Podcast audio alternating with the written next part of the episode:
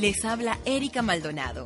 Bienvenidos a La carrera contra el tiempo y cómo ganarla, el más reciente audiolibro producido por el Taller del Éxito, empresa líder en el campo del desarrollo personal. Benjamin Franklin solía decir, si en verdad amas la vida, no derroches tu tiempo, porque el tiempo es la materia prima de la cual la vida está hecha. Sin duda alguna, el tiempo es el bien más valioso que tú posees y del buen uso que le des depende en gran parte tu éxito en la vida. Es común escuchar la expresión, el tiempo es oro, pero lo cierto es que el tiempo es mucho más que eso. El tiempo es la vida misma. No obstante, la esencia de la administración del tiempo no está en vigilar nuestro reloj constantemente, o en mantener horarios rígidos, o en lograr completar cualquier tarea en el menor tiempo posible. De acuerdo al doctor Camilo Cruz, la verdadera esencia de la administración del tiempo está en asegurarnos que las actividades que ocupan nuestro día nos están acercando a la realización de nuestros sueños y nuestras metas. Es vivir una vida de total correspondencia entre nuestras acciones y los valores y principios que deseamos que gobiernen nuestra vida. Por más de una década, el Dr. Cruz se ha dedicado a investigar los hábitos y valores que le han permitido a ciertas personas desarrollar increíbles niveles de productividad personal y alcanzar todas sus metas más ambiciosas. Él ha encontrado que tanto el triunfador como el fracasado cuentan con 24 horas en sus días y que la única diferencia entre ellos radica en la manera en que administran su tiempo. El doctor Camilo Cruz es considerado uno de los escritores y conferencistas de mayor trascendencia en nuestro continente. Sus más de 15 libros y programas en audiocassette han sido best-seller en Latinoamérica y los Estados Unidos. Camilo recibió su doctorado en físico-química de la Universidad de Seton Hall y se desempeñó como catedrático en varias universidades de los Estados Unidos, donde enseñó, entre otras materias, física cuántica y termodinámica. Es fundador de elexito.com, la primera comunidad de Internet dedicada al desarrollo del potencial humano. Cada año, el Dr. Cruz se dirige a decenas de miles de personas alrededor del mundo a través de sus seminarios, conferencias y presentaciones personales. Ejecutivos y profesionales de empresas como IBM, Hewlett Packard, Coca-Cola, Motorola y muchas otras empresas y organizaciones multinacionales asisten cada año a sus seminarios en busca de ideas y estrategias sobre cómo convertirse en personas más efectivas y lograr vivir una vida de continua correspondencia entre sus valores personales y sus actividades diarias. Los conceptos que escucharás a continuación seguramente cambiarán tu vida como han cambiado la vida de todos aquellos triunfadores que han aceptado el reto de tomar control de su tiempo. Así que quiero invitarte a emprender una carrera inolvidable, la carrera contra el tiempo y cómo ganarla.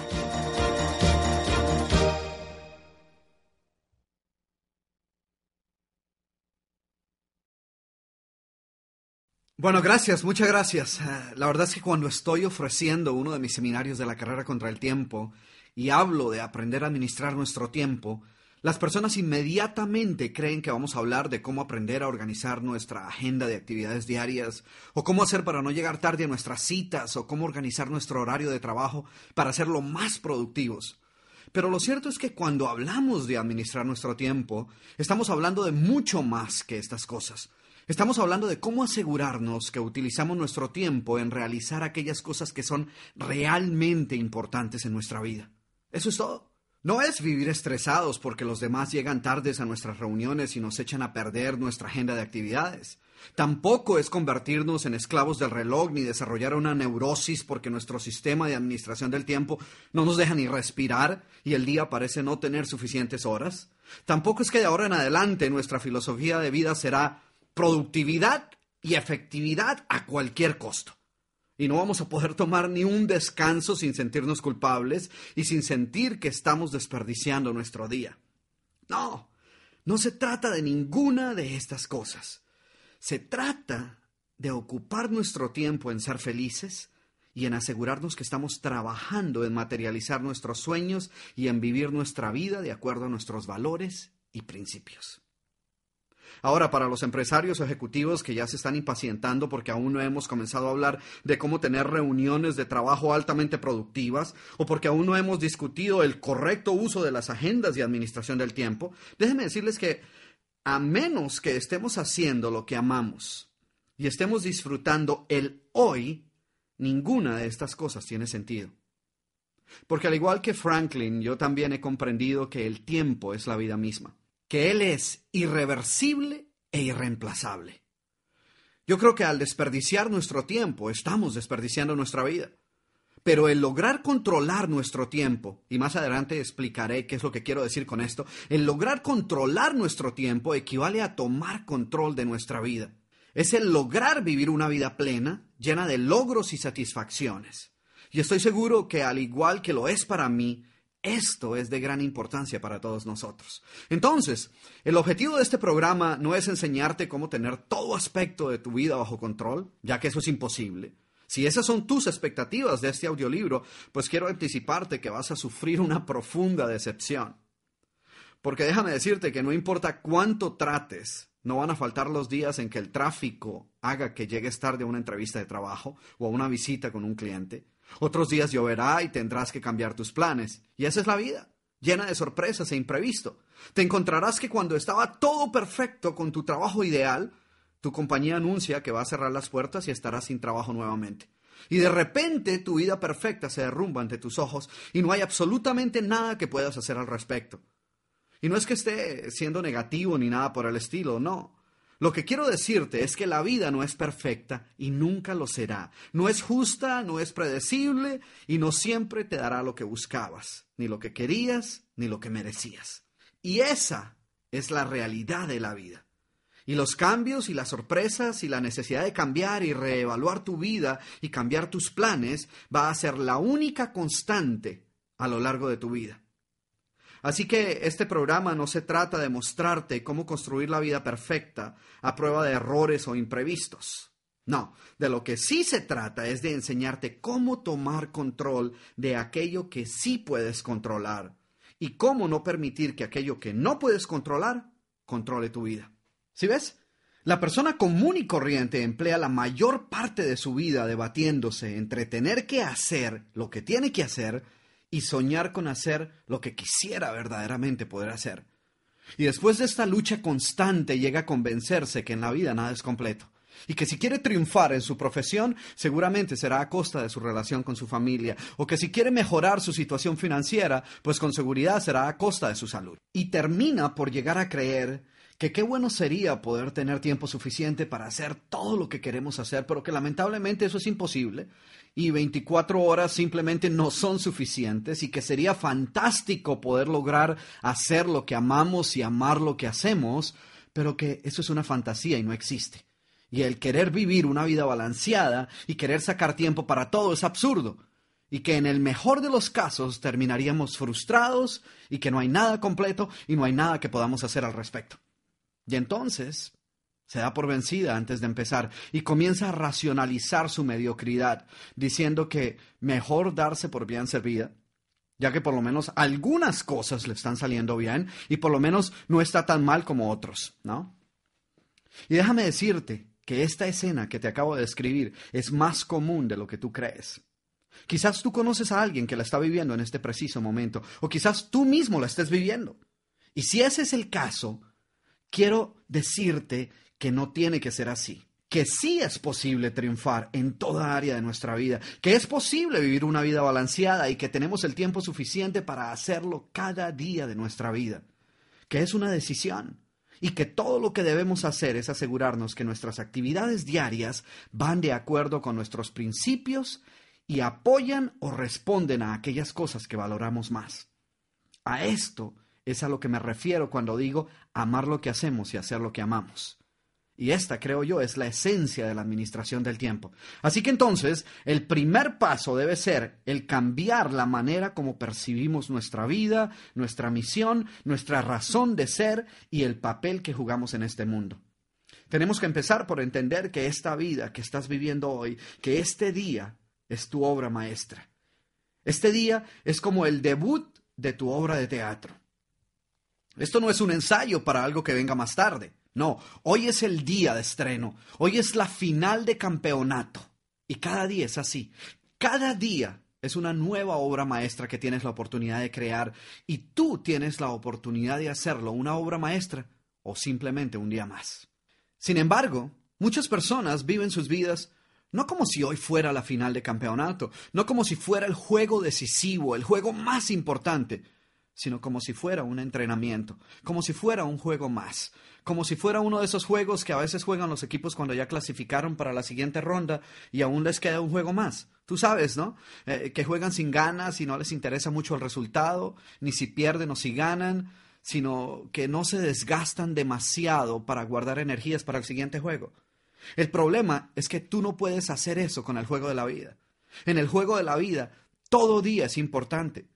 Tú tienes que vivir el día de hoy a plenitud. El hoy es lo único sobre lo cual tú tienes total control. Además, tú no sabes si el juego de mañana está en tu calendario. Y no se trata de ser fatalista, tampoco dije que no debas planear para el mañana, debes planear para el mañana, debes aprovechar la experiencia del ayer, pero debes vivir el hoy y debes hacerlo a plenitud, debes hacerlo como si el mañana no fuera a ocurrir y como si el ayer no tuviera sentido. Debes dar cada día un 100% de ti y cuando te vayas a dormir agotado, debes planear levantarte al día siguiente a hacer exactamente lo mismo. Recuerda lo que decía Abraham Lincoln, toda persona es tan feliz como se propone serlo. Así que cada día puedes hacerte el propósito de ser tan feliz como puedas. Y eso es lo que este programa te ayudará a hacer.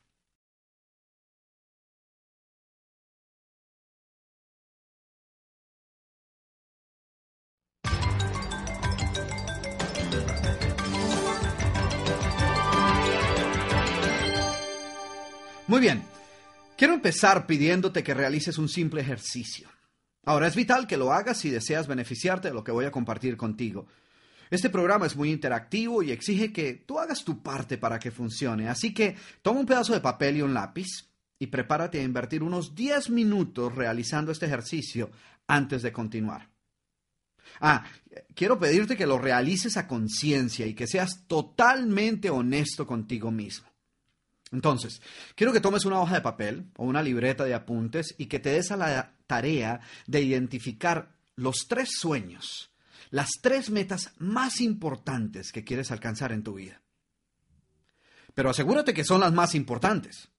Otra cosa, asegúrate que no sean metas profesionales, o por lo menos que dos de ellas no sean metas profesionales, y que en realidad sean las más importantes. Imagínate que soy el, el genio de la lámpara mágica y te digo que voy a hacer realidad tus tres sueños más importantes. ¿Qué escribirías en esa lista? Piénsalo bien, no te vayas a arrepentir después. Aquí no estamos hablando de quiero comprarme un mejor auto. No que esa no sea una buena meta. Pero tú sabes que hay cosas más importantes que de lograrlas seguramente te van a permitir comprarte tu nuevo auto. Entonces, para la grabación, y toma unos minutos antes de seguir con la segunda parte de este ejercicio. Vamos, tienes dos minutos para escribir tus tres sueños más importantes.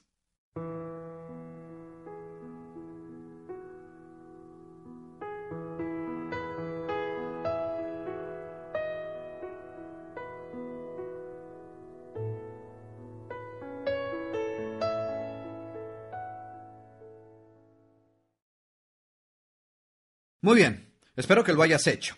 Ahora, para la segunda parte, quiero que pienses por un momento en todo lo que hiciste el día de ayer. Aquí estoy asumiendo que el día de ayer fue un día común y corriente. En otras palabras, no fue un día festivo o no fue un día de tu cumpleaños o un fin de semana, sino que fue un día común y corriente de los que tú sueles tener y que es representativo de lo que es un día promedio en tu vida. Entonces, quiero que cierres los ojos por un momento y pienses en todo lo que hiciste durante el día de ayer, desde que te levantaste hasta que te fuiste a dormir.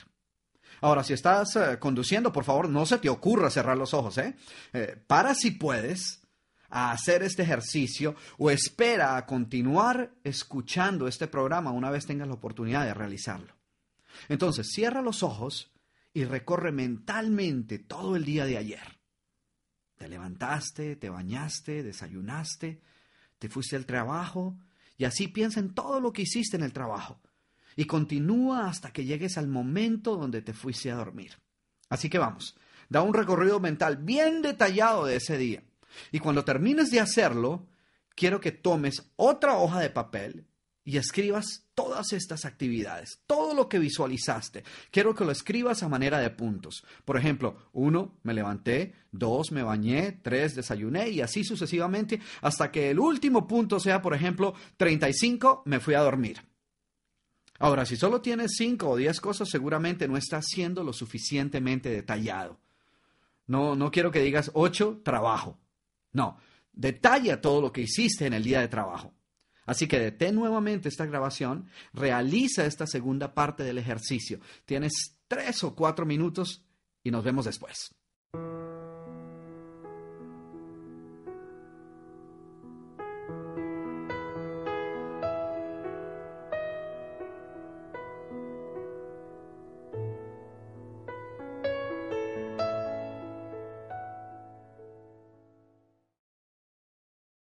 Muy bien, si has realizado bien este ejercicio, frente a ti tienes una lista con tus tres metas o sueños más importantes y también tienes otra lista con todas las actividades que actualmente llevas a cabo durante el día común y corriente de tu vida.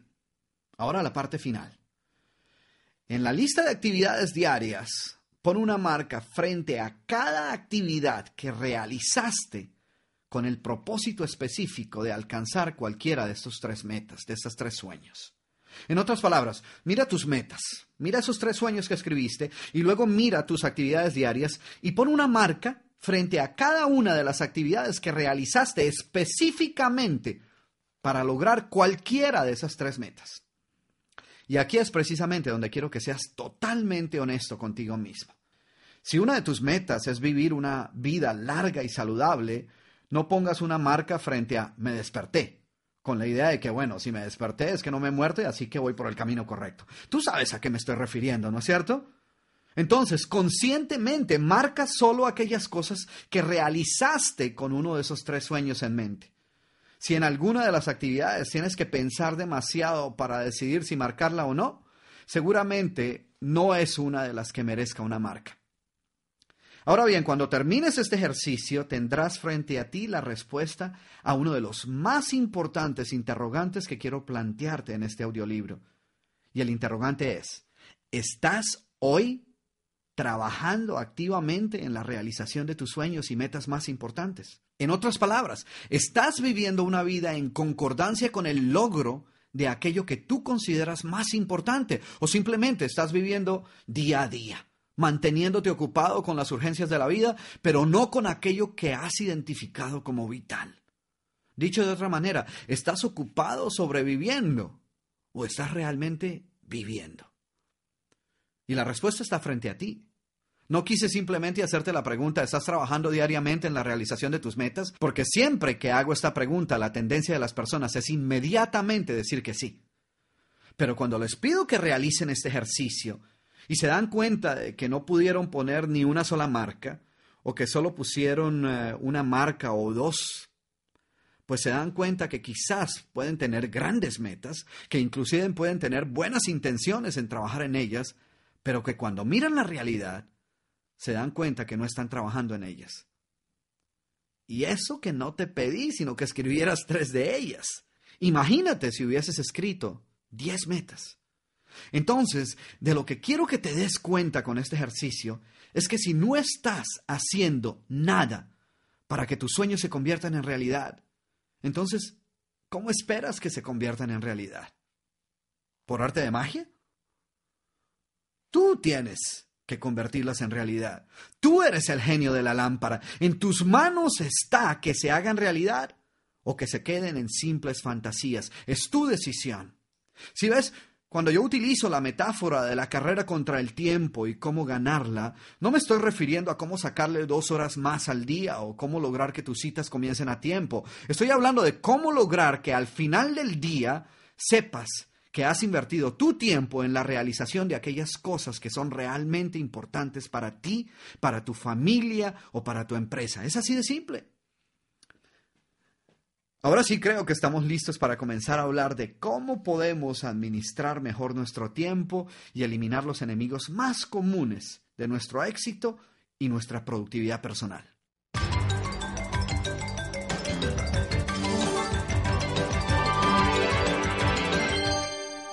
Una de las primeras cosas que descubrí durante la investigación de este programa es que la mayoría de nosotros gastamos gran cantidad de tiempo en asuntos que son relativamente triviales y de poca trascendencia, mientras que parecemos nunca tener suficiente tiempo para hacer aquello que consideramos verdaderamente importante. Y lo peor de todo es que estas actividades importantes son las que producirán la mayor parte de nuestro éxito, pero no tenemos tiempo para ellas porque estamos demasiado ocupados con trivialidades. Pero en lugar de deshacernos de estas trivialidades, optamos por vivir en un mundo de esos de un día de estos. ¿Cuántas veces te has hecho preguntas como, ¿cuándo será que tendré tiempo para pintar o escribir? ¿O cuándo será que podré dedicarle tiempo a lo que verdaderamente amo hacer? ¿O cuántas veces te has dicho cosas como, un día de estos, cuando haya más tiempo, nos vamos a sentar a planear nuestras metas como familia? ¿O cuando las cosas se calmen y se estabilice un poco más la situación, voy a comenzar a ir con regularidad al gimnasio. Y llevas tres años diciendo eso, y las cosas no solo nunca se calman, sino que por el contrario se ponen peor. O, te has dicho alguna vez, si solo tuviera unas tres horas más en mi día, podría hacer esto o podría hacer aquello. ¿Sabes qué he descubierto? Que la vida son elecciones. Y lo que logras cada día es el producto de las elecciones que hiciste durante el día. Es como si cada día recibieras un cheque por 24 horas y al final del día lo que hayas logrado con ese cheque es lo que tú recibes. No puedes ahorrar parte de esas 24 horas para el día siguiente. Así que lo que tenemos que aprender es a elegir bien qué es lo que estamos haciendo con nuestro tiempo. Por ejemplo, son verdaderamente preocupantes los resultados de un estudio que mostró que la persona promedio emplea 28 minutos a la semana de conversación en tonos normales con su pareja y solo 4 minutos semanales de conversación en tonos normales con sus hijos. ¿Te puedes imaginar esto? Ahora, la palabra clave aquí son tonos normales, ¿no? En otras palabras, gritos, regaños, discusiones, todas esas cosas no cuentan. Lo único que cuenta aquí es conversación. Conversaciones normales, pacíficas y tranquilas. De esas solo tenemos cuatro minutos diarios con nuestra pareja y 45 segundos diarios con nuestros hijos. ¡Wow! Ahora, lo más curioso de todo es que otros estudios, conducidos por la corporación norteamericana Nielsen, reportan que la persona promedio mira más o menos 49 horas y media de televisión a la semana. ¿Te imaginas eso? eso, es, eso es más que un trabajo. Y lo más triste de todo es que si hacemos esto durante 70 años, que es el periodo de vida de la persona promedio, esto quiere decir que esta persona promedio mirará aproximadamente 13 años de televisión a lo largo de su vida. Pero esperen un momento, eso no es lo peor. ¿Quieren saber algo aún más sorprendente? La persona promedio gastará aproximadamente cinco años de su vida mirando comerciales de televisión. Compara esto con el tiempo que le dedicamos a nuestra pareja o a nuestros hijos. E, escucha otras cifras que reportó otro estudio. La persona promedio emplea seis años de su vida comiendo, tres años de su vida en reuniones, a propósito, varios estudios han demostrado que tanto como un 55% del tiempo empleado en reuniones es tiempo perdido. Así que tú haz la cuenta, ¿eh? La persona promedio gasta un año buscando objetos perdidos. Así que como ves, es muy fácil que la vida se nos vaya y no nos damos cuenta en qué. Entonces, cuando hablamos de aprender a administrar nuestro tiempo, nos estamos refiriendo a dar prioridad a nuestros valores, nuestras metas y actividades, de tal manera que actuemos en aquello que es realmente importante en nuestras vidas. Si queremos cambiar algunas de estas estadísticas de manera favorable, vamos a tener que deshacernos de algunas de estas actividades que no solo nos están robando nuestro tiempo, sino que nos están robando nuestra vida.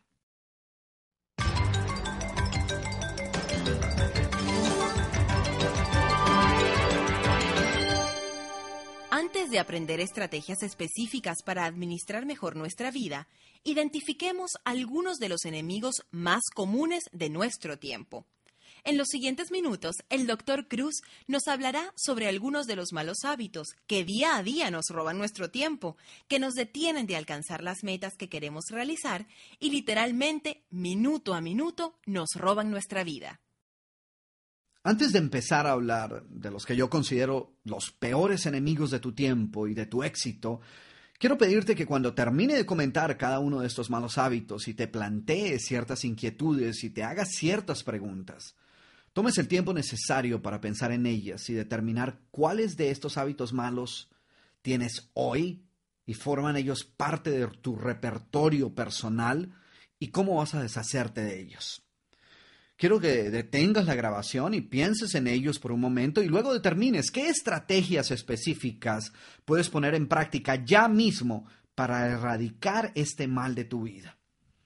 Entiende que el 50% de lograr administrar nuestro tiempo de manera más efectiva y tomar control de nuestra vida está en eliminar aquellos malos hábitos que poco a poco nos roban nuestro tiempo y limitan nuestra productividad. Así que no escuches este programa como si fuera una novela. Yo te puedo dar ciertas pautas sobre lo que debes hacer y plantar ciertos interrogantes que te ayuden a determinar cómo y por dónde comenzar, pero a la postre Eres tú quien debes dar las respuestas y plantear las estrategias y pasos a seguir. Muy bien. Entonces, comencemos con el primero de estos malos hábitos, que es uno muy común, aunque quizás eh, no es conocido con este nombre. Yo lo he llamado la mañanitis.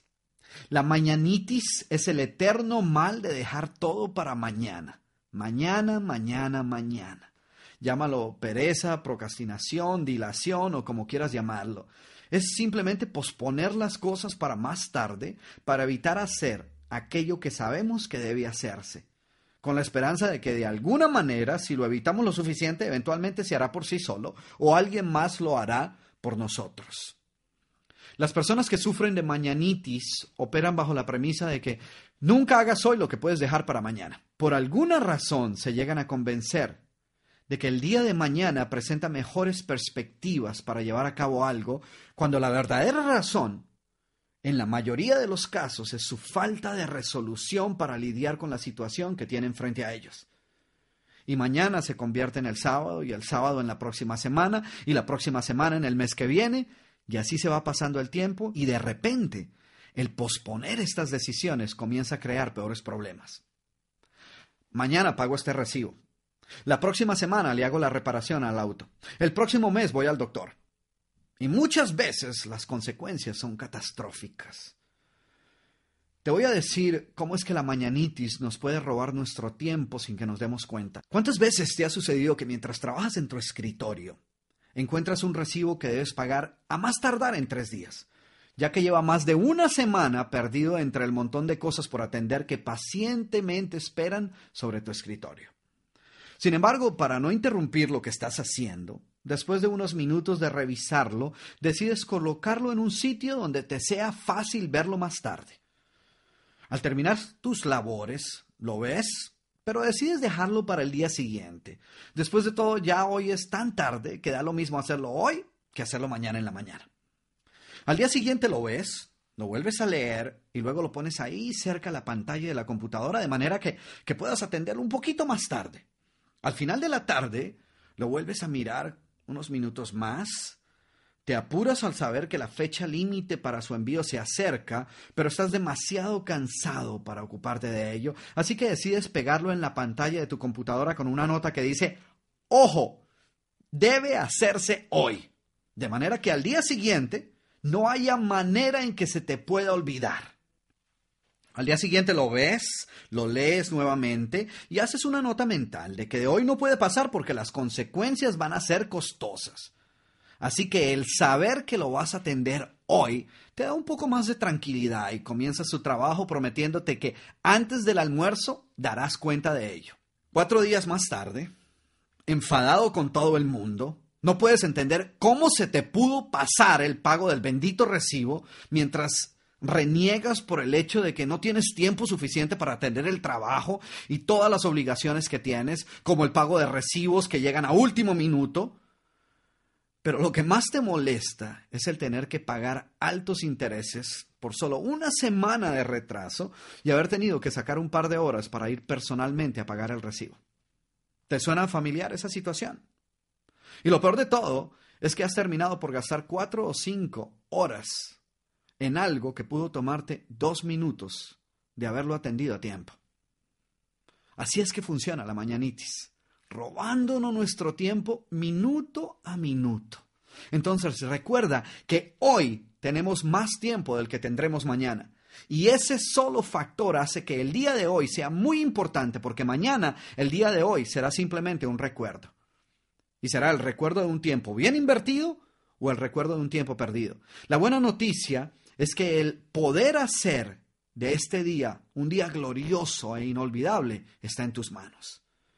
Si no crees esto, examina cuidadosamente que no hayas caído víctima de una de esas falsas creencias o excusas que en ocasiones utilizamos para justificar nuestra mediocridad. Déjame decirte a qué me refiero. Recuerdo que algunos de mis estudiantes en la universidad sufrían de mañanitis. Y cuando yo les preguntaba por qué no hacían sus asignaciones con prontitud, me decían, no, doctor Cruz, no es que yo esté pereciendo. Lo que sucede es que yo trabajo mejor bajo presión. ¿Has escuchado esa antes? Pero lo cierto es que no es que trabajes mejor bajo presión. Lo que realmente sucede es que terminas por hacer lo mejor que puedes, dadas las circunstancias. Pero eso no quiere decir que has hecho lo mejor de lo que tú eras capaz de hacer. Nadie trabaja mejor bajo presión. Entonces, haz ya mismo lo que sabes que tienes que hacer. Conviértete en el tipo de personas que actúa con prontitud. Así que Evalúa en qué áreas de tu vida son aquellas en las que más tiendes a posponer. ¿Es en tu trabajo? ¿En la familia? ¿O quizás con cosas que afectan tu salud? Identifica por qué es que tiendes a posponer lo que sabes que tienes que hacer y desarrolla una estrategia de cómo vas a responder a esa tendencia de ahora en adelante. Yo desarrollé una táctica para mí y, y es que todo papel que llegue a mi escritorio que requiera mi atención, lo voy a mirar una sola vez. Cuando lo deje de lado es porque ya le he dado solución. Así solo tengo que verlo y leerlo una sola vez y después puedo olvidarme de él. Haz esto y verás cómo comienzas a eliminar este enemigo de tu tiempo.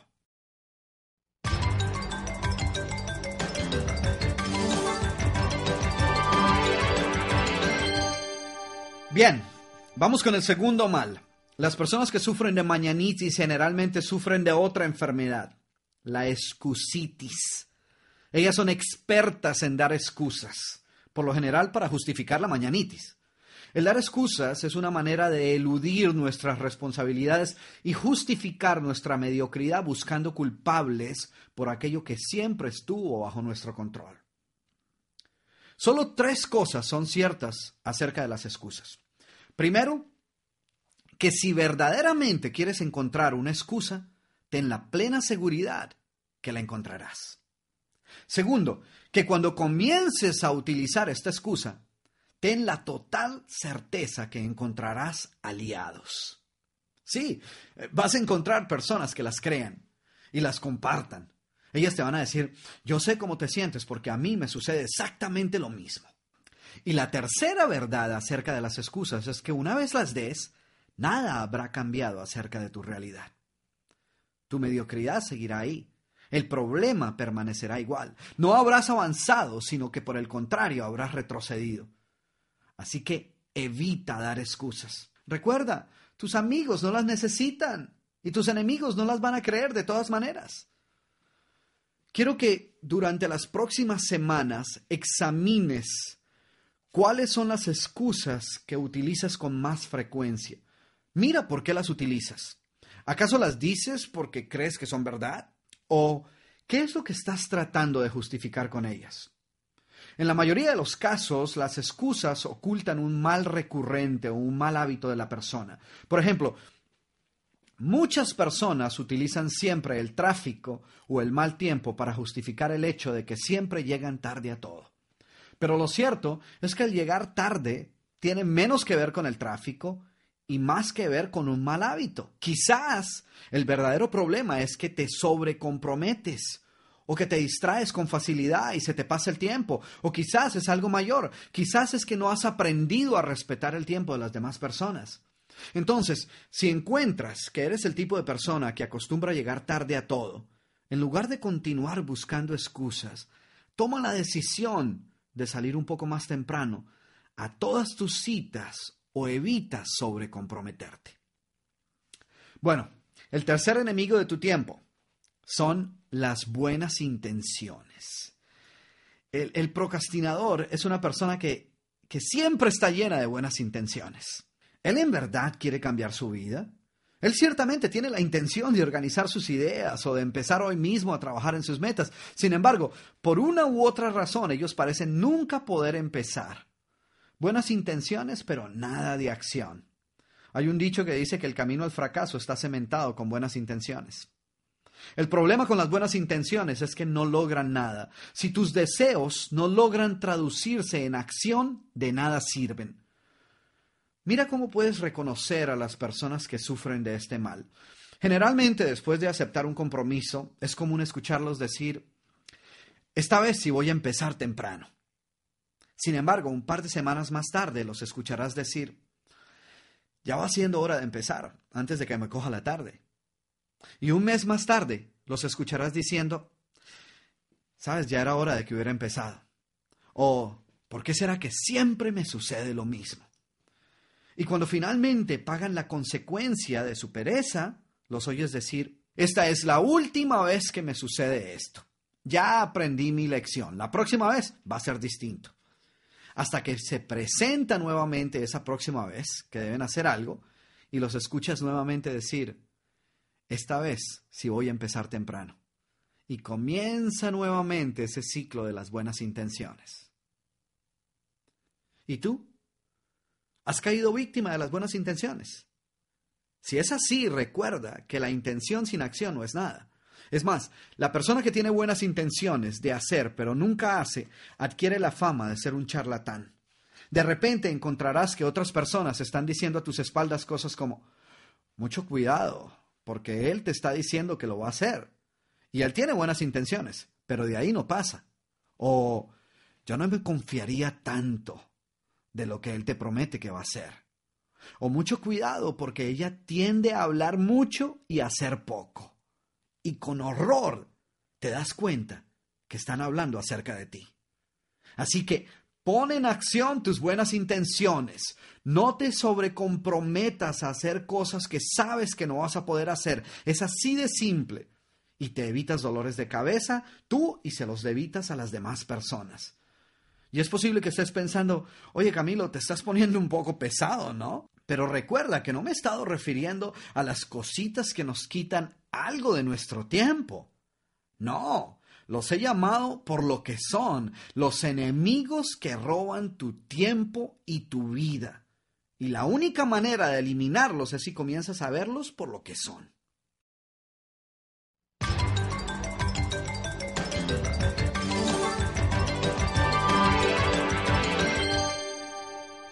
Entonces, continuemos con otro de los peores enemigos de nuestro tiempo, y es la gran dificultad que tenemos en decir no. Muchos de nosotros perdemos enorme cantidad de tiempo como resultado de nuestra incapacidad para decir no. Le decimos sí a todo. Decimos sí inclusive a aquellas cosas que sabemos que no vamos a poder hacer.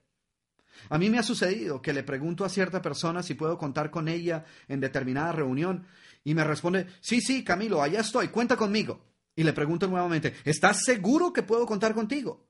Sí, sí, hombre, a menos que algo suceda, allá estoy sin falta. Le digo, no, no, yo necesito saber con certeza que vas a estar ahí.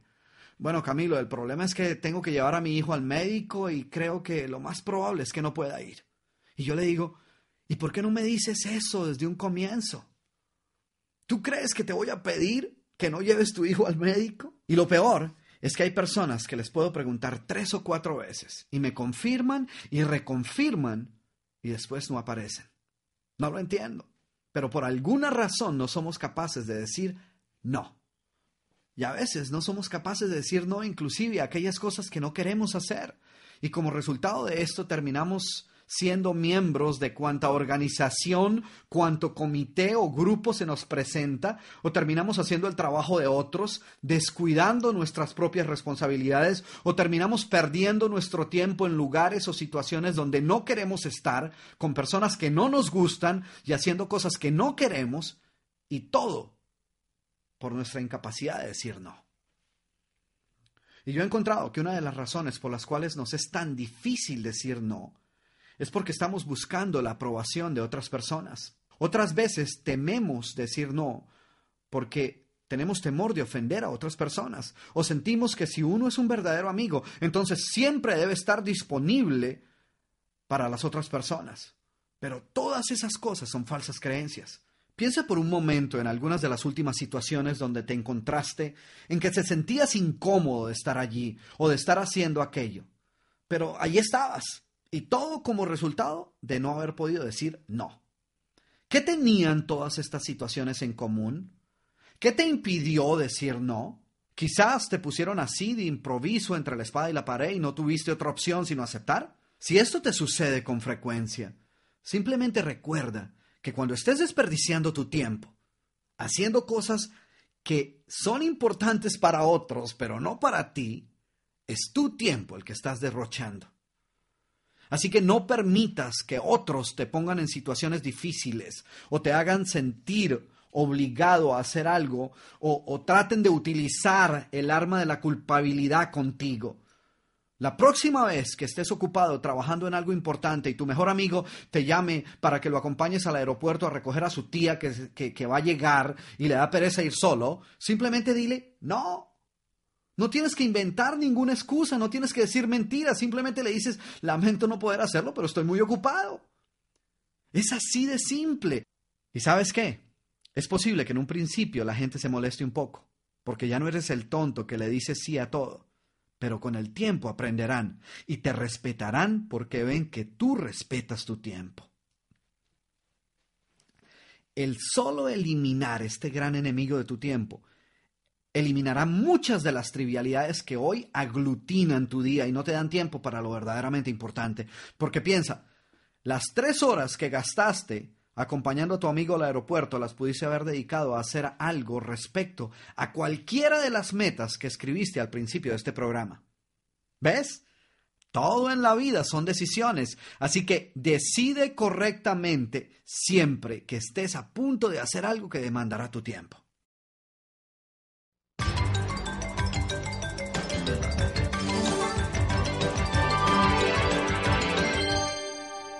Bueno, pasemos al quinto enemigo de nuestro tiempo, y este es el autoengaño. Las personas que sufren de este mal generalmente hallan consuelo en saber que en realidad ellos podrían alcanzar mucho más de lo que sus pobres resultados muestran. Tú las oyes decir cosas como, ya sé que no he podido hacer esto, pero ten la plena seguridad que cuando me proponga hacerlo, lo logro. Ellos prefieren creer que todo está marchando a la perfección en sus vidas antes de cerciorarse si efectivamente es así. Rara vez se autoevalúan para buscar mejorar su rendimiento. Su filosofía es ojos que no ven, corazón que no siente. Ellos prefieren evitar la autoevaluación de tal manera que no tengan que tomar decisiones. Por esta razón, ellos odian que se les recuerde qué es aquello que tienen que hacer. Y tú puedes ir por la vida engañándote y convenciéndote a ti mismo de que todo anda bien, o puedes darle frente a aquello que sabes que debes cambiar, cambiarlo y asegurarte que todo ande bien. ¿Cuál prefieres?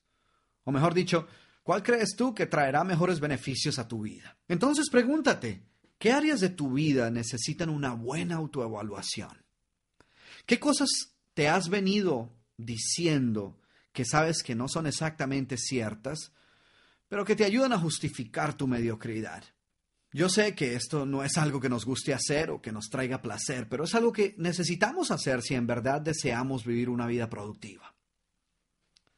Bien, otro de los enemigos de nuestro tiempo es la falta de metas y objetivos claramente definidos.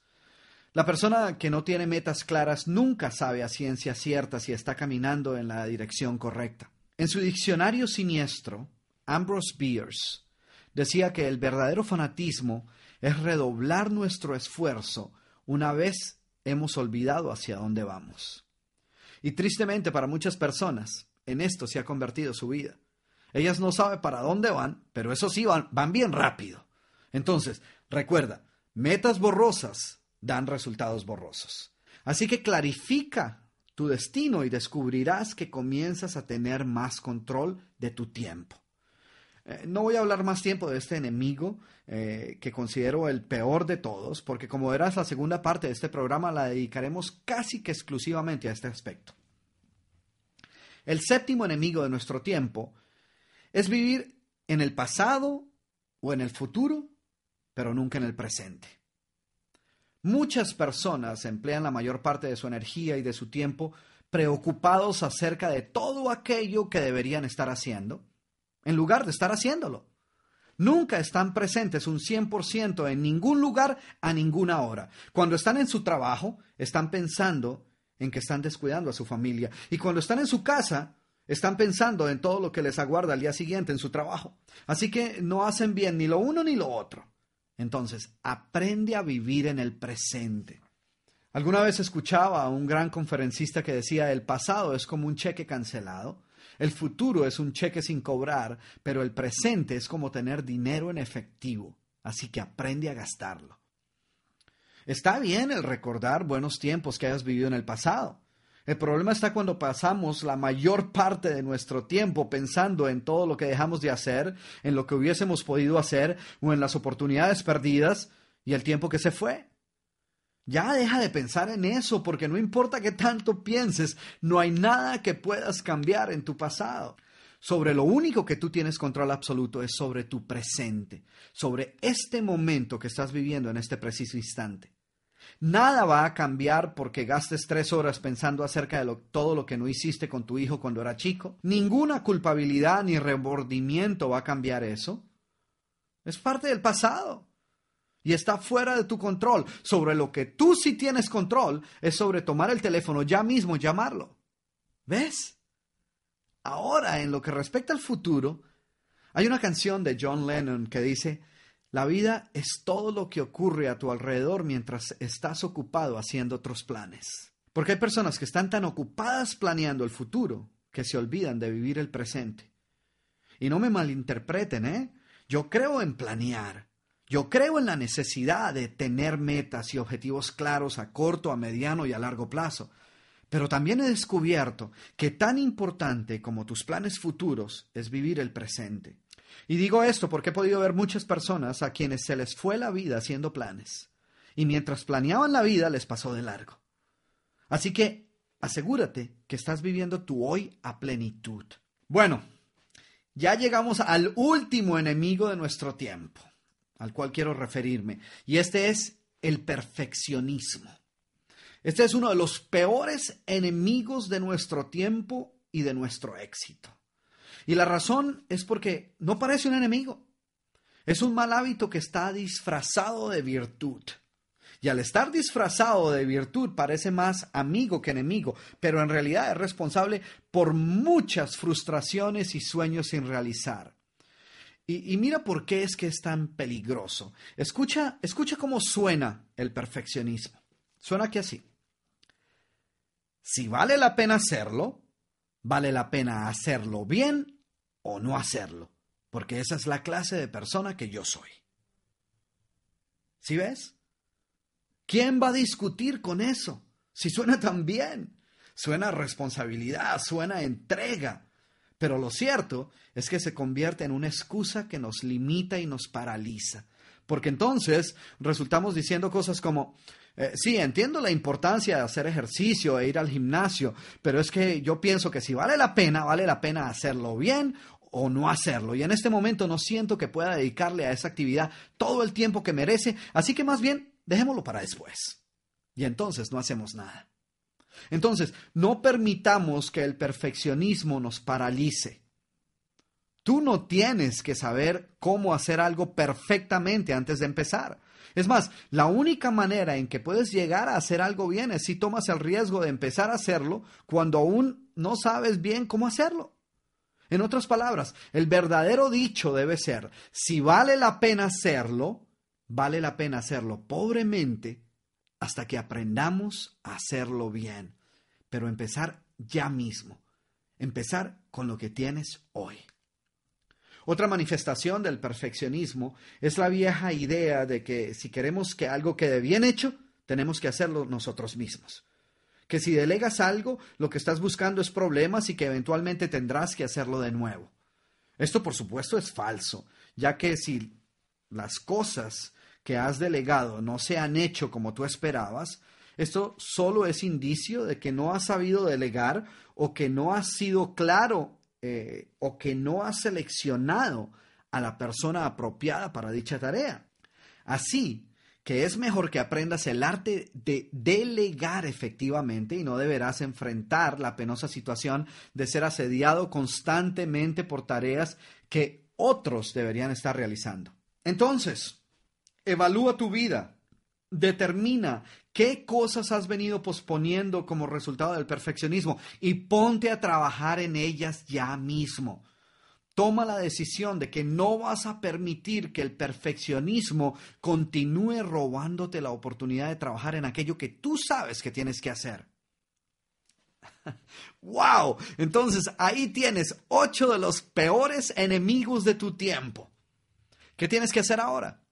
Te sugiero que hagas una lista con ellos que mires cuáles de ellos han venido saboteando tu éxito y han venido robándote tu tiempo y decide ya mismo cómo vas a deshacerte de ellos. Y ten presente que lo que ellos te están robando no es solo tu tiempo, es la vida misma.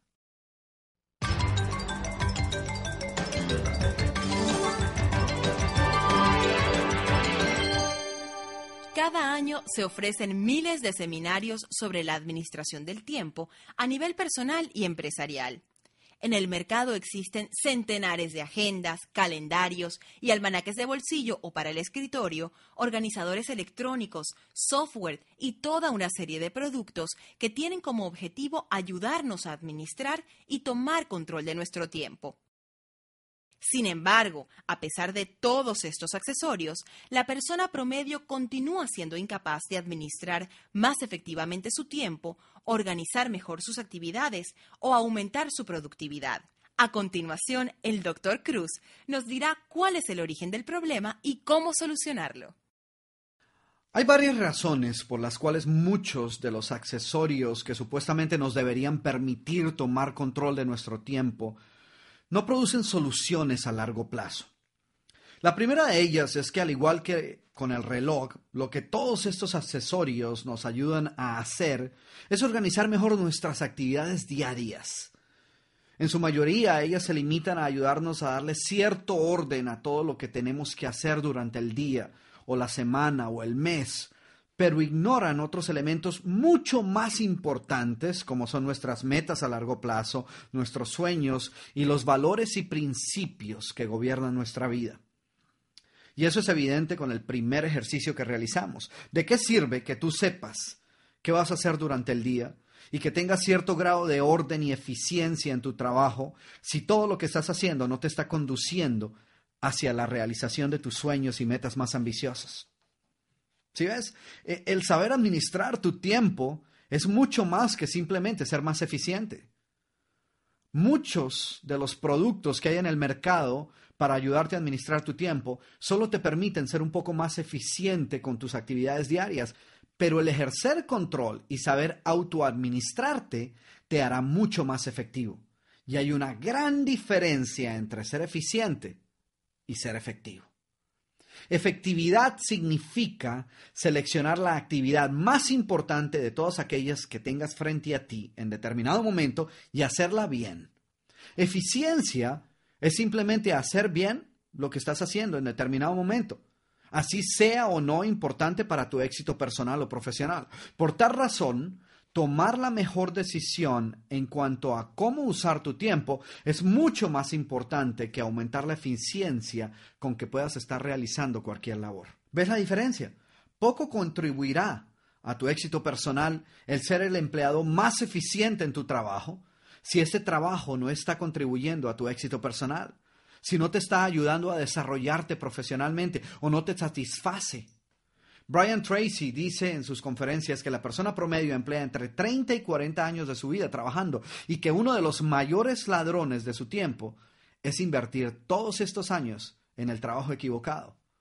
O colocándolo en otros términos, el ser bastante eficiente en algo poco efectivo. La segunda razón por la cual las personas no parecen poder tomar control de su tiempo es que tienen ciertas falsas creencias acerca de lo que significa aprender a administrar nuestro tiempo. Ellas creen que el administrar el tiempo es algo de sentido común y que no necesitan de ningún sistema externo. Otras creen que el administrar el tiempo les quita libertad y la espontaneidad a la vida, o las priva de la creatividad que demanda su trabajo o su profesión. Pero lo cierto es que lo contrario es cierto. Piénsalo, ¿se puede ser espontáneo o creativo cuando estás estresado, olvidando citas importantes, trabajando hasta la medianoche por falta de planeación o corriendo siempre contra el reloj? No, es todo lo contrario. La libertad se gana cuando te aseguras de estar dedicando tu tiempo a aquello que es verdaderamente importante para ti. Otra razón es que muchas personas creen que simplemente existen demasiadas urgencias o crisis que no podemos prever y que no permiten la implementación de un plan para administrar nuestro tiempo. Lo interesante acerca de esta excusa es que una gran mayoría de las urgencias que enfrentamos a diario son urgencias que nosotros mismos nos hemos encargado de fabricar. Es cierto que hay ciertas cosas que no podemos prever, emergencias que salen a flote por sí solas y que demandan nuestra atención inmediata, muchas veces a costa de sacrificar nuestros planes. No obstante, la verdad es que la urgencia típica ha sido fabricada por nosotros mismos. Muchas personas posponen indefinidamente actividades que están bajo su control, como el pago de recibos o la visita al médico, esperando quizás que se solucionen por sí solos. Y un buen día se encuentran con otra urgencia, con otra crisis en sus manos y tienen que pasar días enteros en el hospital como consecuencia de una enfermedad no atendida a tiempo, o tienen que pagar altos intereses, como decía al principio, o penalidades como consecuencia de no haber atendido a tiempo sus obligaciones al tiempo que tratan de justificar su falta de organización y la pobre administración de su tiempo, argumentando que simplemente hay demasiadas urgencias o crisis que no se pueden prever.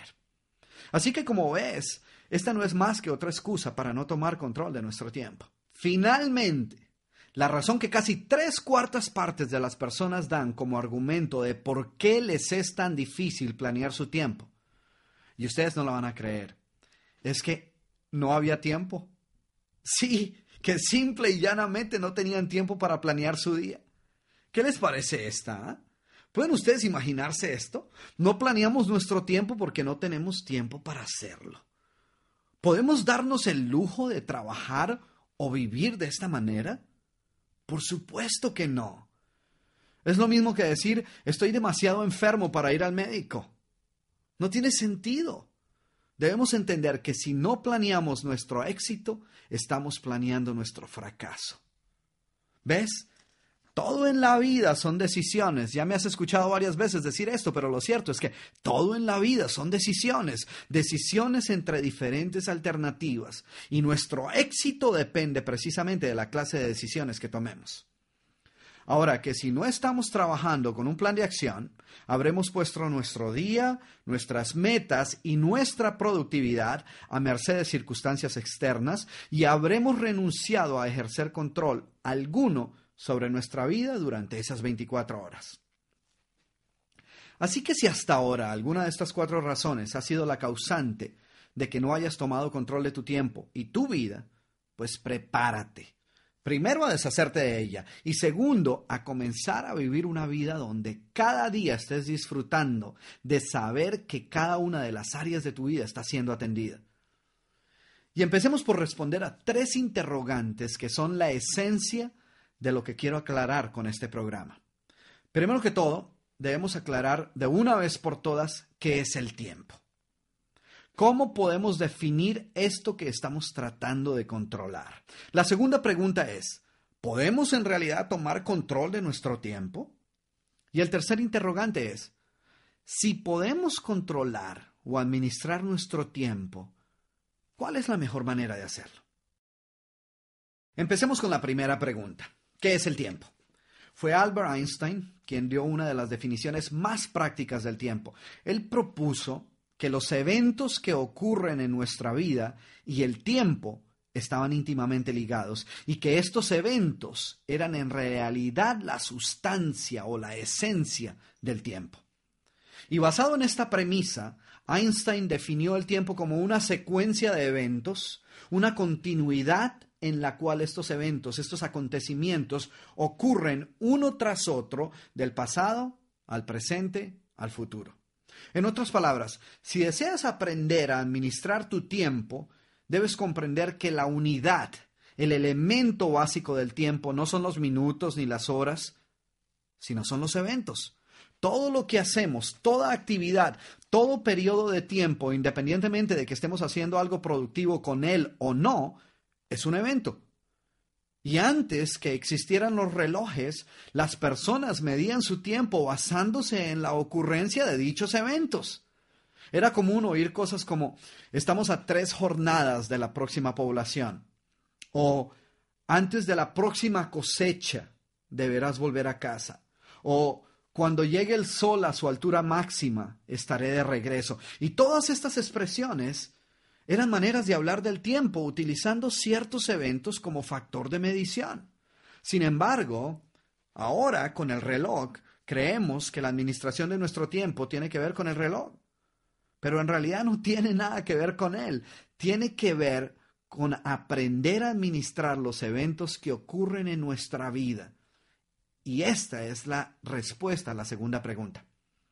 En su libro La trampa del tiempo, Alec Mackenzie dice que cuando hablamos de administrar el tiempo, a lo que en realidad nos estamos refiriendo es administrarnos nosotros mismos. Y yo estoy totalmente de acuerdo con esto. El reto no es administrar el tiempo, el verdadero reto es administrar todos los eventos que forman parte de nuestro día y de nuestra vida. Nosotros no podemos controlar o manejar o tan siquiera administrar nuestro tiempo. En tu día hay 24 horas y no hay nada que puedas hacer para cambiar eso. No importa qué hagas, no puedes obtener una hora más en tu día, no puedes aligerar o detener el tiempo y solo lo puedes utilizar a un ritmo de 60 minutos por hora, 24 horas por día. Si te pones a pensar, el tiempo es el único recurso que debe ser utilizado en el instante en que lo recibes. No puedes ahorrarlo para mañana o para o guardarlo para más tarde. Si no haces nada con estos 60 minutos, los habrás perdido por siempre. Lo único que sí podemos hacer es controlar, administrar o manejar las actividades que forman parte de nuestro día. Yo he escuchado personas que dicen, hoy me ahorré dos horas en este trabajo. ¿Qué quiere decir eso? ¿Que mañana comienzas con 26? No, lo que verdaderamente estás queriendo decir es que lograste controlar los eventos involucrados en dicho trabajo de manera que en lugar de que te tome seis horas hacerlo, por ejemplo, ahora te toma cuatro. Entonces, ¿qué es lo que verdaderamente has hecho? Has aprendido a administrarte tú mismo de manera más efectiva. Eso es todo. Una vez entiendes que el administrar tu tiempo no tiene que ver con el uso del reloj o el calendario, sino con el aprender a administrarte tú mismo y aprender a controlar los eventos que ocurren en tu vida, entonces estás listo a responder a la tercera pregunta. ¿Cuál es la mejor manera de hacerlo? ¿Qué es lo que haremos durante la segunda parte de este programa?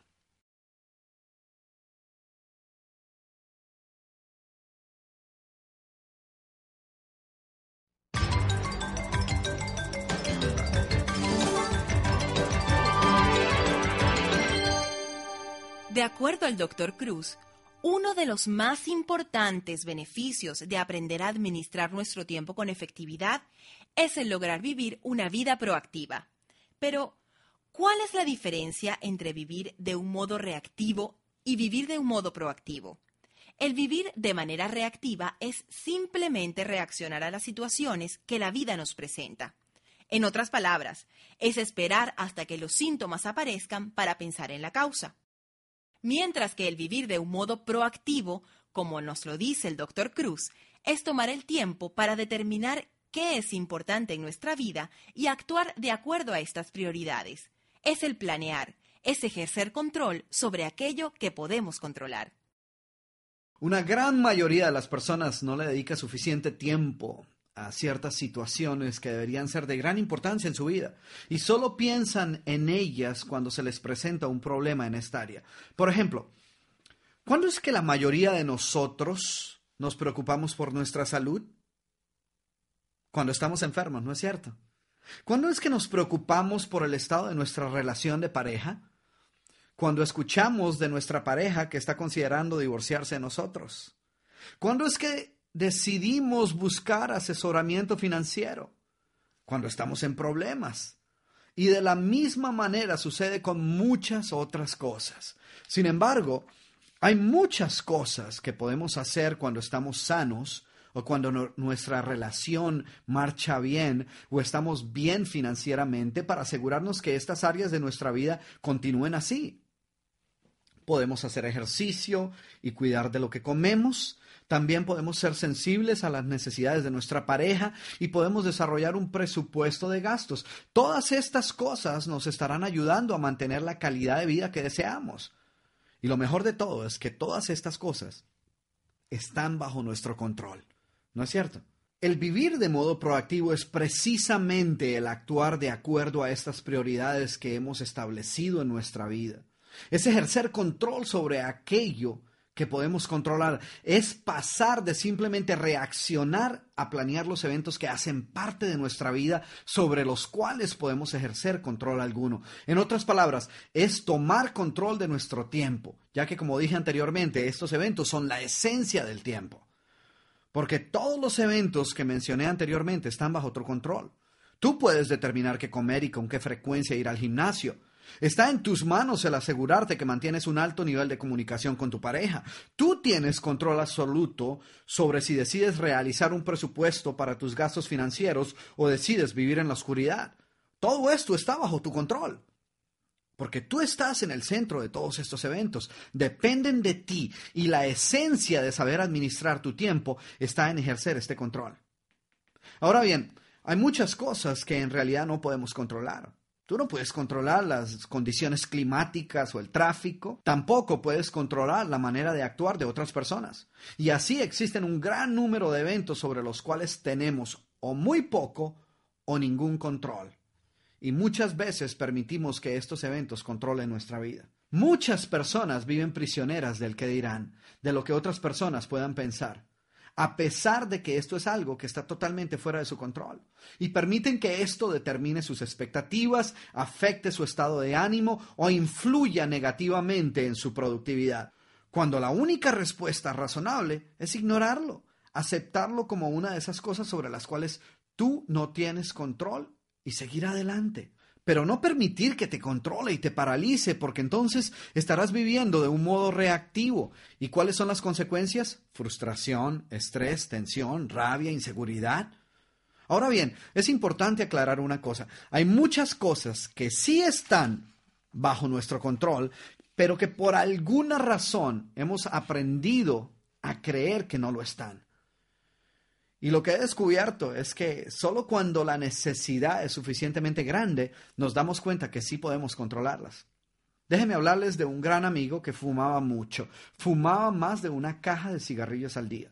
Estaba convencido de que nunca podría abandonar este mal hábito. Estaba tan convencido de esto que en realidad nunca lo había intentado. Ustedes saben a qué me refiero, ¿no? Sin embargo, mi amigo hoy no fuma. Es más, lleva más de 10 años sin fumar. ¿Saben ustedes cuándo dejó de fumar? Después de su primer ataque cardíaco, cuando el doctor le informó que si no dejaba de fumar, el próximo ataque con seguridad vendría muy pronto y sería el último. De repente, la gran necesidad de vivir le dejó ver que en realidad él sí podía controlar este hábito que antes creía que nunca podría dominar. Entonces, el primer factor, la primera idea que quiero que tengas presente es que si encontramos una meta suficientemente grande, de repente muchas cosas que antes creíamos imposibles son ahora factibles. Por esta razón, más adelante emplearemos gran cantidad de tiempo en ayudarte a identificar estas metas, estos sueños, estos ideales que deseas alcanzar. Así que las opciones son muy claras. Cuando ejerces control sobre aquello que puedes controlar, estarás viviendo una vida proactiva y podrás experimentar todas las emociones positivas que vienen con vivir una vida proactiva. Seguridad, decisión, paz interior, armonía, felicidad y tranquilidad. Ahora, cuando no ejerces este control o cuando permites que aquellas cosas sobre las cuales no tienes control te controlen, habrás optado vivir de un modo reactivo. Es tu decisión. Quiero dejarte con esta idea antes de pasar a la segunda parte de este programa. ¿Qué puedes comenzar a controlar en tu vida que hasta ahora no habías controlado? ¿Y qué has venido permitiendo que te controle de lo cual quieres deshacerte. Quizás este es un buen momento para recordar la famosa oración de la serenidad, que dice, Señor, dame la serenidad para aceptar aquellas cosas que no pueda cambiar, el coraje para cambiar aquellas que pueda, y la sabiduría para ver la diferencia.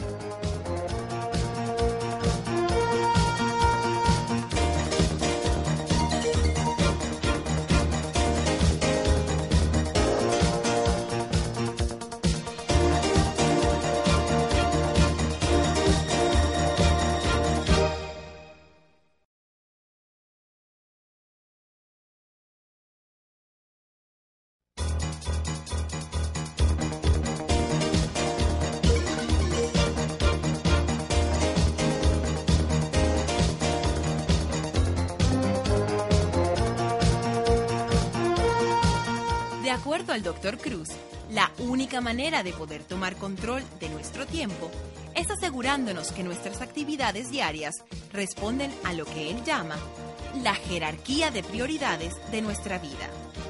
Según este concepto, toda persona siempre optará por hacer aquello que valora más sobre aquello que valora menos. Tanto es así que Stephen Covey, uno de los más importantes consultores en lo que a administración del tiempo se refiere, dice que para saber con certeza cuáles son los valores más importantes de una persona, basta con mirar cuáles son las actividades en las que emplea su tiempo diariamente. La razón por la cual llamé este programa La carrera contra el tiempo no es porque crea que nuestra vida es necesariamente una carrera contra el tiempo, sino porque creo que muchas personas viven su vida así. Y el ganar esta carrera contra el tiempo no se logra aprendiendo a correr más rápido, sino aprendiendo a caminar inteligentemente. Y eso es lo que veremos en el resto de este programa. Porque el reloj, por ejemplo, lo único que nos permite hacer es estar consciente del paso de las horas. La verdadera clave de la administración del tiempo es asegurarnos que los eventos que ocurren en nuestro diario vivir, es decir, nuestras actividades diarias, reflejan nuestras prioridades y nuestras metas y objetivos a largo plazo. Solo así lograremos que la próxima vez que se nos pida escribir nuestras metas más importantes y luego se nos pida hacer una lista de nuestras actividades diarias, como la que hicimos al principio, confirmemos que efectivamente nos estamos moviendo hacia esas metas. Entonces, es obvio que si en realidad deseamos administrar nuestro tiempo de manera efectiva, el punto de partida no pueden ser nuestras actividades diarias. Quiero sugerirte que para tomar control de nuestro tiempo y nuestra vida, esas actividades deben responder a lo que yo he decidido llamar nuestra jerarquía de prioridades. El concepto es simple. Si le asignamos un grado de prioridad e importancia a todos aquellos aspectos que inciden sobre nuestro tiempo y sobre las decisiones que tomamos y que moldean nuestra vida y nuestro destino, encontraríamos que en lo más alto de esta jerarquía de prioridades están los valores y principios que gobiernan nuestra vida. Ya sea que sepamos o no los valores y principios que gobiernan nuestra vida, lo cierto es que ellos influyen en los sueños y propósitos que decidimos perseguir. A su vez, estos sueños y propósitos se traducen en metas a largo y corto plazo, Y son estas metas y objetivos a corto plazo las que determinarán tus actividades diarias. Así que como ves, tus actividades diarias se encuentran en la base de tu jerarquía de prioridades. Si deseas asegurarte que estas actividades diarias sean las que debes estar realizando, debes mirar que éstas respondan a metas a corto plazo, las cuales te estén moviendo hacia tus metas a largo plazo y debes estar seguro que estas metas a largo plazo te están ayudando a alcanzar los sueños y propósitos de tu vida, los cuales de antemano te has asegurado que respondan a los valores y principios que tú mismo has decidido que gobernarán tu vida. Si ves, en la lista que realizaste al principio, escribiste tres metas que según tú son de gran importancia en tu vida, que tú valoras mucho sin embargo, si encuentras que tus actividades diarias no responden a estos sueños, a estas metas, a esto que supuestamente es prioritario en tu vida, pues entonces debes cuestionarte seriamente si en realidad son importantes para ti o no. Tú puedes decir que son importantes, tú puedes proclamarlas como prioridades en tu vida y sentirte feliz de contar con tan altos propósitos, pero si no estás haciendo nada al respecto, pues hay un conflicto, ¿no? O no son importantes para ti y en tal caso es mejor que las borres de tu lista, o vives en un mundo de fantasía y has caído víctima del autoengaño y las has escrito porque es que suenan tan bien y es posible que un día de estos, por arte de magia, se conviertan en realidad sin tener que hacer nada. Y si ese es el caso, pues también bórralas de tu lista porque no va a suceder. ¿eh? O puede ser que en realidad son importantes para ti, pero no has aprendido a tomar control de tu tiempo para asegurarte que estás viviendo una vida proactiva donde tus actividades diarias respondan a tus prioridades más importantes. Y si este es el caso, pues más vale que tomes papel y lápiz, porque los siguientes minutos pueden cambiar tu vida.